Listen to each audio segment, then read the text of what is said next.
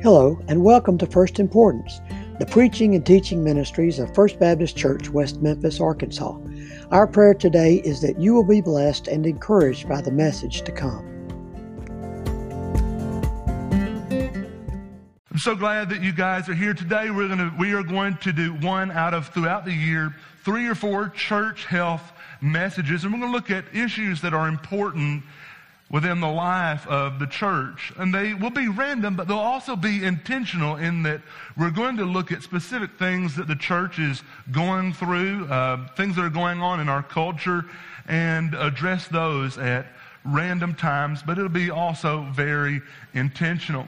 And so we'll discuss many different things over the year when we come to these things. One of them, I'm not going to address today, but one of them is why we meet here. And And looking at our church health and at our individual spiritual health, we question, why do we come to church? Do we come to church because we are obligated to come to church? Do we come to church because there are incentives? You know, as we approach Easter, it's tempting to try to just pack the house. Let's do something really unique to get everyone in here. But one of the things we want to be careful about is, and we want people to be at church, but one of the things we want to be careful about is, when we come here, we come here because Jesus is worth it, right? Not because your pastor's going to do something silly or spontaneous, although with me, it's almost always going to be silly.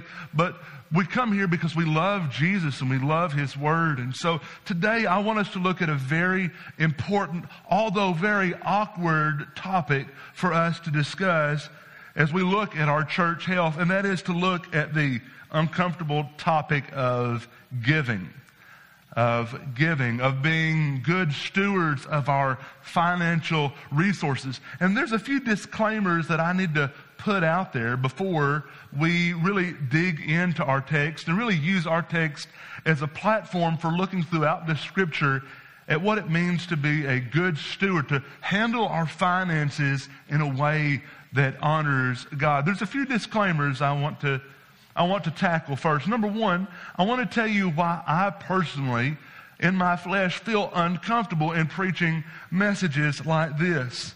You know, concerning the pastor here, I, I hate talking about finances because inevitably what has happened is someone's going to show up to church today, or perhaps you're watching online and you say, you know, that's all those preachers ever talk about. That's all they ever talk about is money and finances and giving to the church. And especially as you look on T V and over the last several decades, you see how people who have claimed to be shepherds of God, under shepherds of God, people who have claimed to proclaim the gospel have hijacked it and used it as a means to accrue their own wealth. That's not what today is about. It's not about making sure that one person is flying a private jet all over the United States. That's not what practicing good biblical financial stewardship is about. And so there is apprehension. I've talked to several pastors. There's apprehension amongst us talking about these things for fear of being put in the same camp of those people who look into the camera, like I'm looking into the camera right now, and say, if you just send in your money today and you pledge this with your prayer request, God will give you. That's not what we're about here. That's not the point of biblical, responsible financial stewardship. So I have real concerns about that. And I hate being associated with the prosperity gospel. We're going to talk about being good stewards today, managing our finances well, giving back to God what He's given to us. And the temptation in reading some of these passages is to think that if you just give, God's going to give you everything that you want. Spoiler alert, some of the people who've been the greatest stewards of their finances to God have lived on very, very little. It's not about accruing wealth in this world. It's about being obedient to what God has called us to be. There's also some disclaimer I want to give now, because, and some e- uneasiness I have in preaching this passage and on this subject is because I know that in our congregation today and in those watching online, there are those who are faithful givers to the church. And as I bring up this topic, and by the way, I don't know who is and who is not, uh, who, are, who are not faithful givers to the church. I thank God that I'm shielded from that information. But as we bring that up, I, I, I, I get concerned, because I think, man, those who are givers are going to say, you know what? Josh is just asking for more and more and more, and asking you to sacrifice more and more and more. No, today, if you are giving as God has directed you, then today should be a source of comfort and of joy, not a source of conviction, but of thankfulness that God and has a, that, that you and God are on the same page there. Also, my last disclaimer.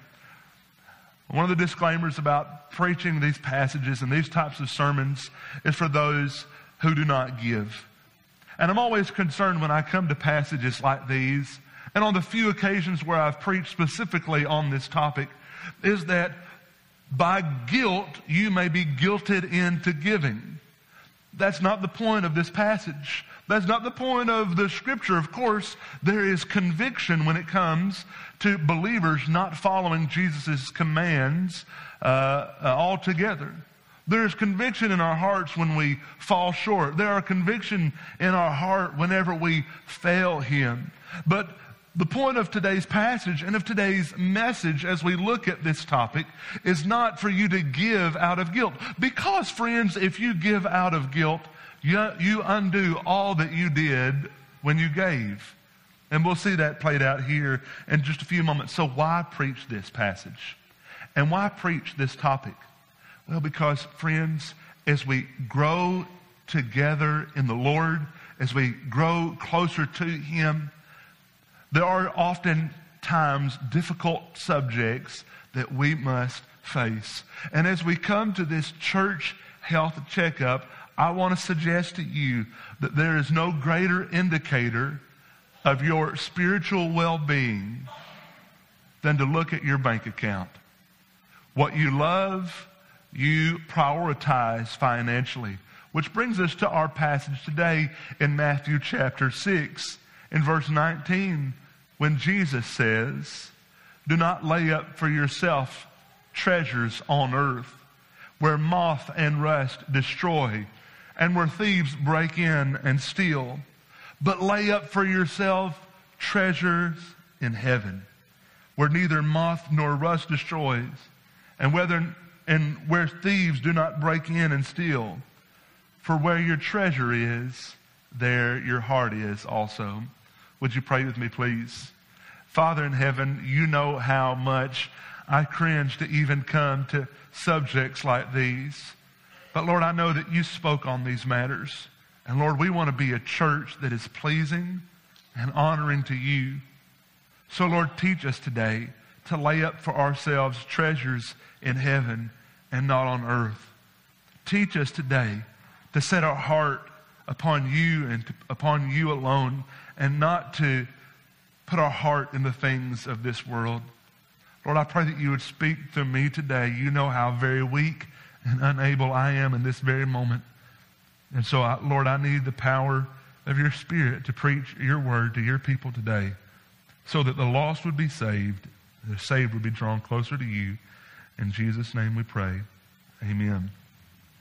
In the text that we are using as a platform today to talk about biblical stewardship, Jesus commends and really uh, uh, encourages his disciples. He encourages his, the followers of him to make sure that their treasures are laid up in heaven. Perhaps there is no greater text for our church to come to today than to come to this. We live in a world of instant gratification, do we not? We live in a world where you constantly need things and you want them right now, a social media age where you can get anything on demand. And Jesus says something telling here at the end of the passage that we looked at. He said, where our treasure is, that is where our heart will be also. My prayer for you today is, as we look at this passage, as we look at this subject of giving, that by the Holy Spirit you would take inventory in your own heart. As we come to this church health checkup, that you would examine your own life by the Holy Spirit, and you would see where your heart is. Now, if you were to go to your bank account today, I wonder what you would say would be the priority in your life. So many of us have so many subscriptions to so many different streaming services. Perhaps someone might say, if they looked at our banking accounts today, that entertainment was our God or our treasure. By the way, the entertainment industry was one of the only industries not to go bankrupt during the Great Depression, but it was one of the only industries that skyrocketed during that time. We're always looking for a distraction, aren't we? Your bank account will reveal a whole lot about what you find important in this life. And Jesus states here, where your treasure is, where your money is, that reveals where your heart will be also. So let's look today at the subject of giving, and let's look all throughout the scripture today, and we'll look at it underneath two different questions. Number one, why give? Why give? It's the responsibility of the believer, but why should we give? It's all throughout the scripture. If you're taking notes, you've written down our first point today, which is why give. And let me give you a, a second, a, a sub point underneath that, which is, I want us to see today the command. Today, if you are born again, that means if you have repented of your sins and called upon Jesus as Savior and Lord, and you are serving here at First Baptist Church of West Memphis, we say that uh, unashamedly, our only master is Jesus. Our only master is Him. We serve Him, and whatever we think about, uh, uh, politics or society should be shaped by Jesus and not by our own culture. He is our Lord. He is our master. So why should we give? I want you to see today that the scripture has commanded us to give. All throughout the scripture, I could, I could go all throughout the Old Testament and cite several passages, but let's begin in the Old Testament and then make our way throughout the Bible together. If you have your Bibles, turn to Leviticus chapter twenty-seven, in verse thirty. We'll be moving around quickly today. So if you have your phones, you'll probably be able to move more quickly. If you're uh, not uh, scrolling social media at the time, you'll be able to uh, go even more quickly. But Leviticus twenty-seven thirty, when speaking on giving and on the subject of biblical stewardship, God tells His people every tithe of the land, whether the seed of the land or of the fruit of the trees, is the Lord's, and it is holy to the Lord.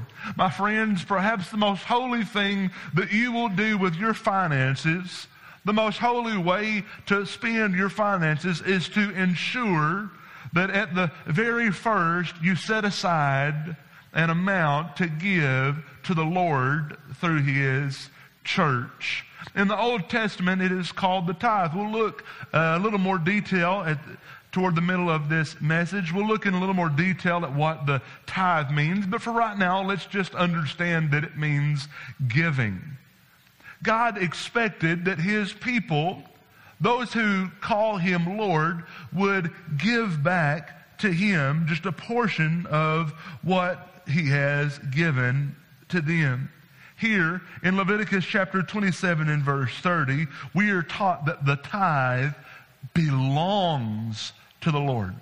Now make no mistake, everything that you have, everything that I have belongs to the Lord, but the Lord asks us and commands His people to give back to Him, to be good stewards of our finances. It's taught in Leviticus chapter twenty-seven, verse thirty. It's taught again in Malachi chapter three and verse ten.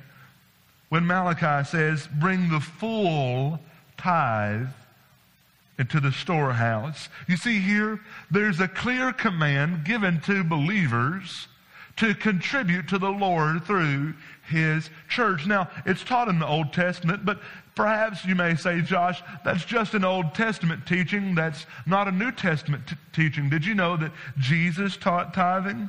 If you have your Bibles, move with me to Luke chapter eleven and verse forty-two. Luke chapter eleven and verse forty-two.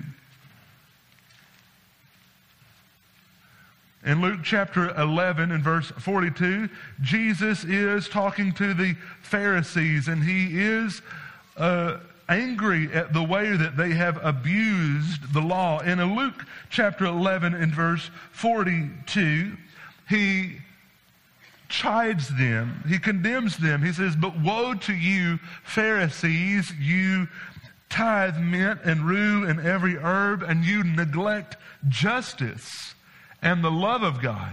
Now, if this were all that Jesus had said, you would say, well, perhaps he's done away with the tithe and of giving, and he says you should just worry about ju- justice and love. But he continues, "These you ought to have done without neglecting the others." You see, Jesus did not come to abolish the law or the prophets, but to fulfill them. And even here, Jesus commands his followers to be obedient in this task of giving back to God financially of what he has given to them. Jesus says so in Luke eleven forty-two, but Paul says it also in Second Corinthians chapter eight and verse seven. Paul is collecting for those who have uh, are fallen upon hard times. He is collecting from the church at Corinth for the gospel ministry. And in Second Corinthians chapter eight and verse seven, Paul says, "But as you excel in everything, in faith, in speech, in knowledge, in all earnestness, and in our love for you, see that you excel in this act of grace also." Paul's desire is that God's church would not just do adequately or sub, be subpar in the grace of giving, but that we would excel in our giving. Why? Because Paul understood that premise that Jesus spoke. Moses understood in Leviticus that, that thing that Jesus would speak that we have read earlier today, that where your treasure is, there your heart is also. My friends, I wonder today, where is your heart? Where is your treasure? See, firstly, the command. God has given us a command to give back. But I want you to see also the promise. The promise. Why should we give? Look at the promise. In Malachi chapter three, in verse ten, we read a wonderful promise, but you need to understand the background that is going on right before this passage. God's people have come back from exile into Jerusalem, and Jerusalem is in shambles. The temple is torn down and burnt up. Their houses are torn down and burnt up. The wall is gone. And they are seeking to build Jerusalem back. They want it to be better than the way that they remembered it. And so they're pouring all of their finances into getting their houses and getting all of their property into place. And in Malachi chapter three, right before verse ten, God accuses them of robbing him. He says, "You have robbed God because you have withheld your tithe and your offering." That's why his house is in shambles. That's what God says in Malachi chapter three. Now let me ask you a question. Does God need our finances? No, he doesn't need our finances. Uh, our finances, or our dollar bills, are becoming less and less worth what we thought they were worth each and every passing day. But to God, they mean absolutely nothing. God says in Malachi three, "You're robbing me. That's why the temple is the way that it is. That's why it's in shambles and on the ground." Does God need their money to make the temple work and to run properly? No. This is the God who spoke everything into existence with just the words of his mouth. He could have snapped his finger and the temple would have been made complete. But God had a lesson that he wanted to teach his people. He said, when you withhold from me, you are robbing me. Now, none of us want to be in that position where we are robbing from God. But God says here, you're robbing from me. To take care of your own benefits, to take care of your own needs. Do you not trust that I will take care of your needs? Have I ever let you down? We were uh, playing the other day, and uh, Bo and Belle were jumping off the trampoline for me to catch them, and it's a lot easier to catch Belle than it is to catch Bo anymore. Uh, he's getting a little bit bigger, and I told Belle, I said, just jump, I'll catch you. She said, no, no, no, no. I said, just jump, I'll catch you. She said, no, no, no. I said, don't you trust Daddy? She goes, no. I said, baby, have I ever let you down? Wait. No, don't answer that question, darling. Don't do it. Especially if you've been talking to your mama. I know that I've let you. I know that I can let you down. But God never lets us down. We don't rob from God so that we can take care of ourselves. Don't you trust that God will take care of you? Look at the promise found in Malachi three ten.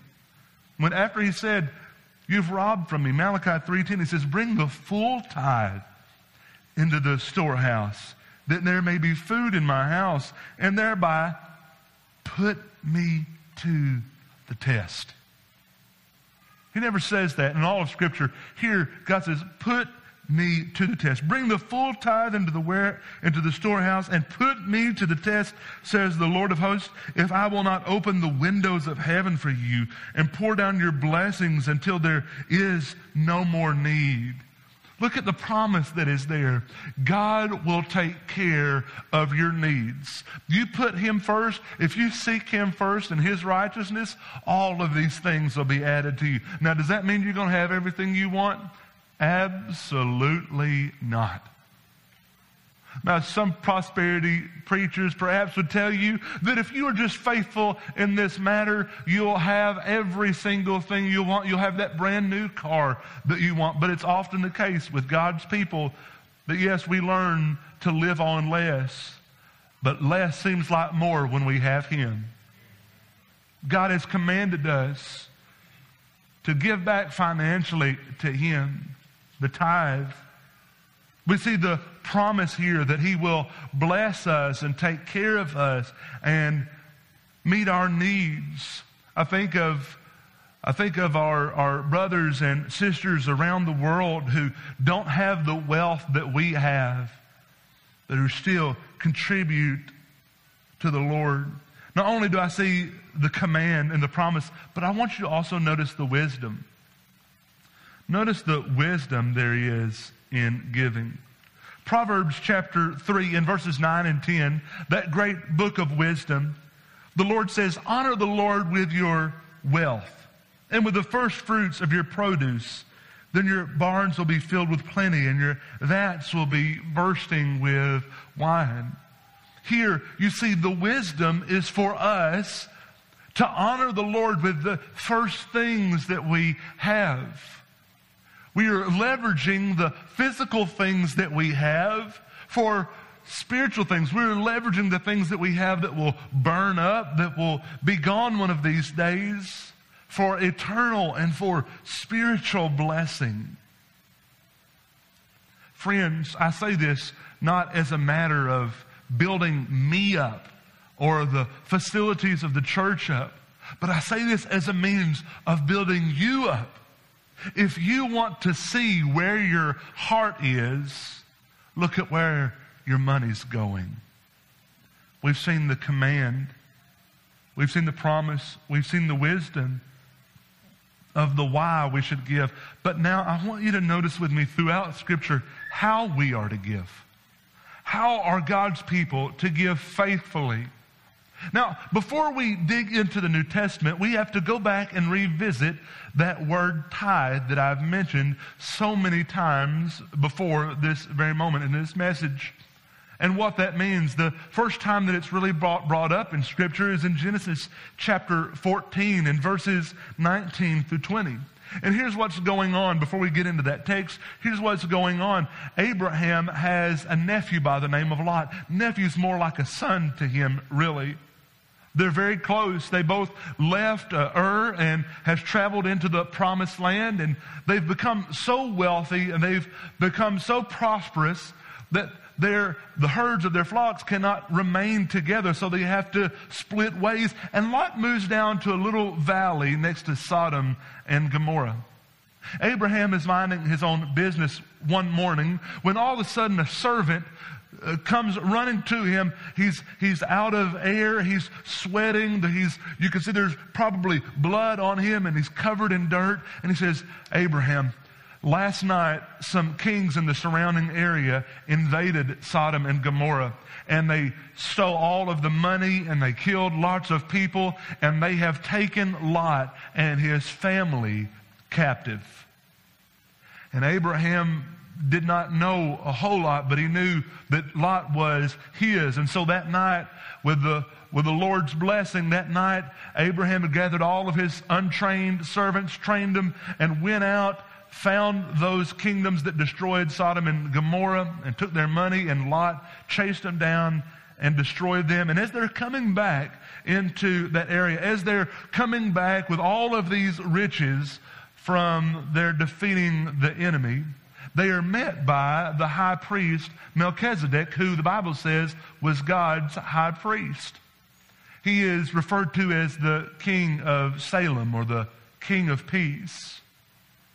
And there Melchizedek blesses Abraham. And in chapter fourteen, verses nineteen through twenty, he says this to Abraham. He blesses him and says, "Blessed be Abraham by God Most High, possessor of heaven and earth.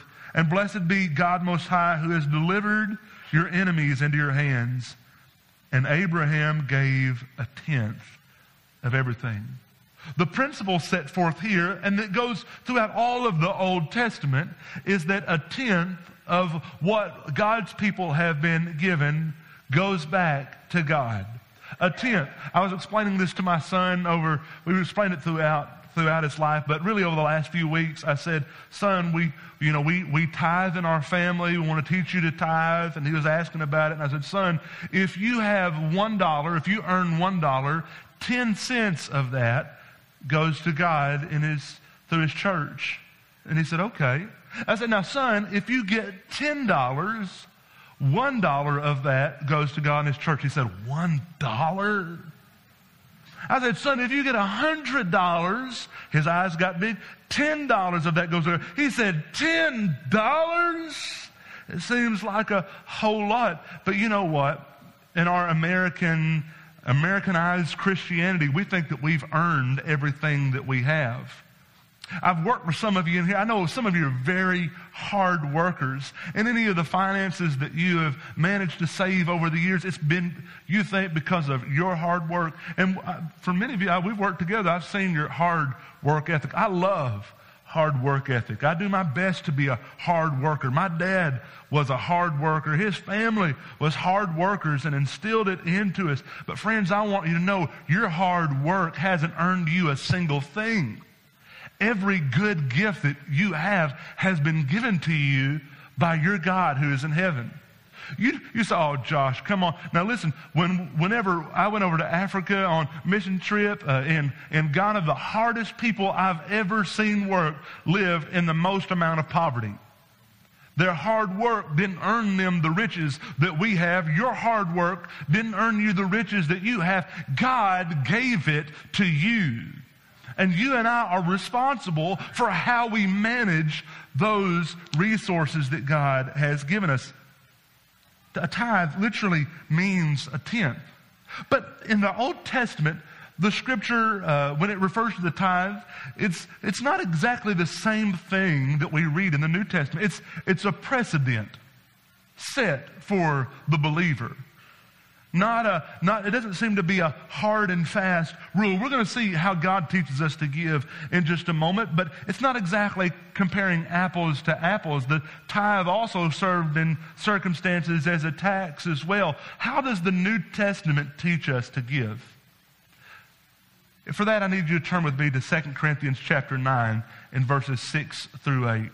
Second Corinthians chapter nine, verses six through eight. As we look not at the precedent of why, of how we give, but the practice. Second Corinthians chapter nine and verses six through eight. Paul is admonishing the Corinthian church to be givers to the gospel cause. And in verse six, he says, the point is this: whoever sows sparingly will also reap sparingly, and whoever sows bountifully will also reap bountifully. Each one must give as he has decided in his heart, not reluctantly or under compulsion, for God loves a cheerful giver. And God is able to make all grace abound to you, so that having all sufficiency in all things at all times, you may abound in every good work. How does the New Testament teach us to give? Paul teaches us here four ways, set into two different categories, in amount and in attitude. The first thing he says is that we ought to give generously. Look in verse six. The point is this: whoever sows sparingly will also reap sparingly, and whoever sows bountifully will also reap bountifully. Here, the Scripture teaches us that we ought to be generous givers. Generous givers. Now, uh, the best way that I can illustrate this is to look at the difference between a parent and a grandparent. Okay, and some of you grandparents can really identify. Some of us parents, we don't fully understand right now. But if a child asks a parent, if Bo asked me for ten dollars, I'm going to say, for what? What do you, what do you need, t- son, what do you need ten dollars for? Okay, let's go get a chore. Let's go figure out what we need to do to earn these ten dollars. But if that same boy goes to my dad and says, Papa, can I have ten dollars? Papa, oh, all of a sudden the bank has just opened up.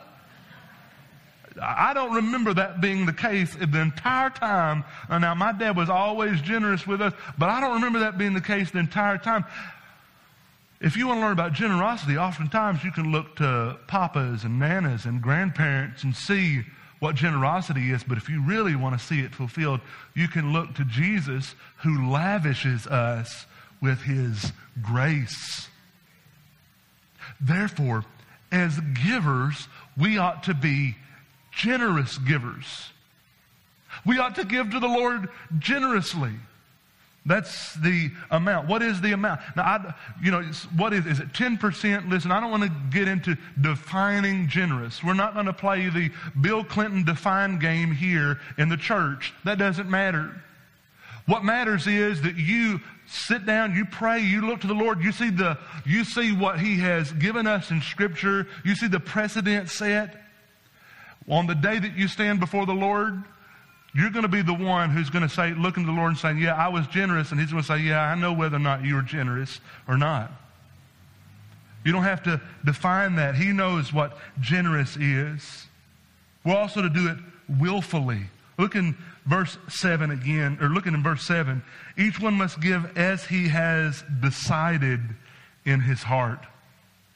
I cannot imagine something worse here than for me to preach this message and people to be, begin to give under compulsion, right? If you give under compulsion, it means nothing to the Lord. The heart matters more uh, to the Lord than anything else. He knows your heart. Here, the Bible teaches us to be willful. Each one must give as he has decided in his heart, not reluctantly or under compulsion. Can I add here also, we're to give of our first fruits.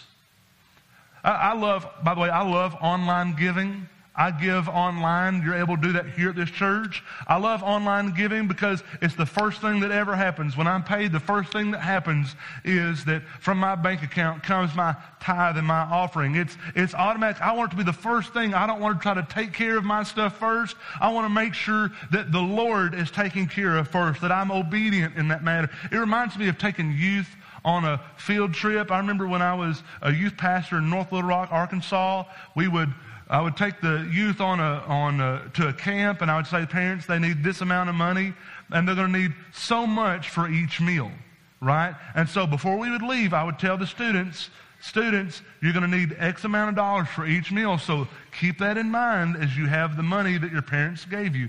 And inevitably, the first time we stopped to uh, for a bathroom break, some student would go into the gas station and would spend all of their money on candy and Cokes and like something like As Seen on T V, or, you know, right by the cash register. They'd buy and say, look how cool. And I'd be like, yeah, but what are you gonna, how are you going to eat the rest of the week, right? We ought to make giving to the Lord a matter of priority, uh, a first thing. In verse seven, we also learn that we're not only to give willingly, but cheerfully, cheerfully. Not reluctantly or under compulsion, for God loves a cheerful giver.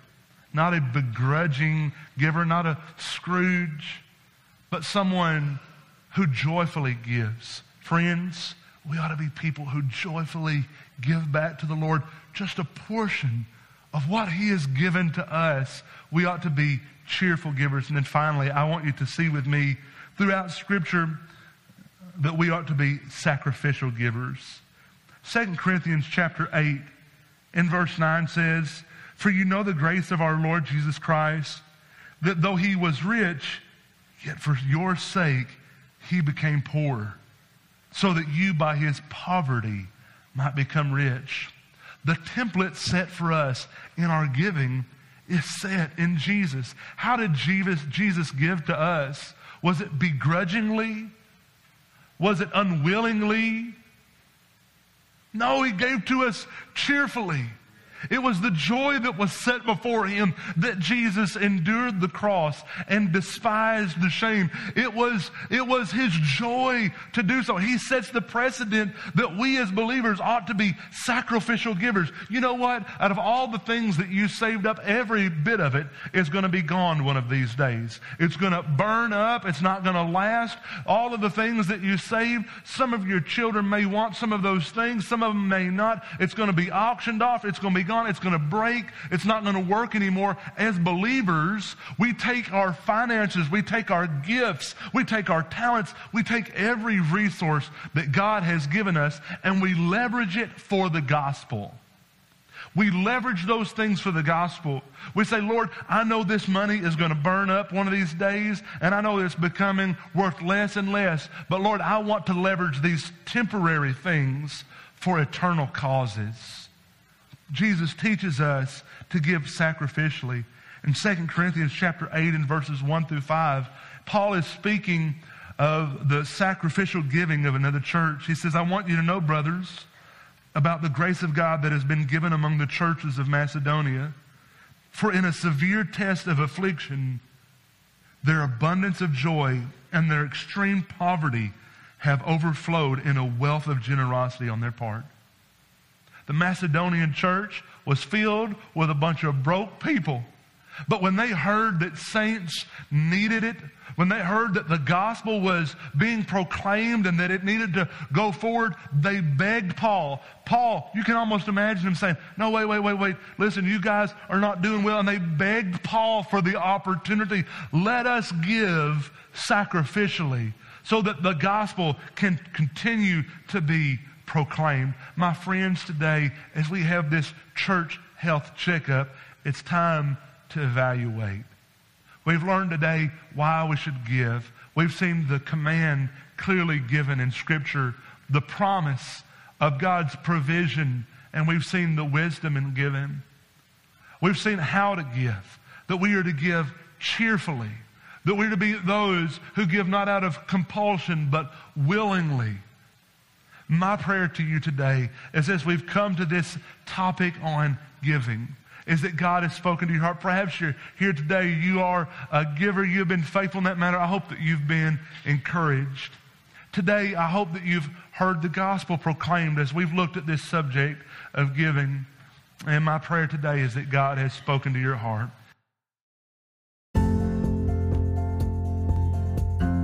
Thank you for joining us for this episode of First Importance. We invite you to check out our other sermons on this podcast and to join us in person on Sundays at eight thirty or ten forty-five a.m., as well as streaming live on Sunday mornings at ten forty-five. We hope to see you soon at First Baptist West Memphis, where we love God, care for one another, and share the gospel.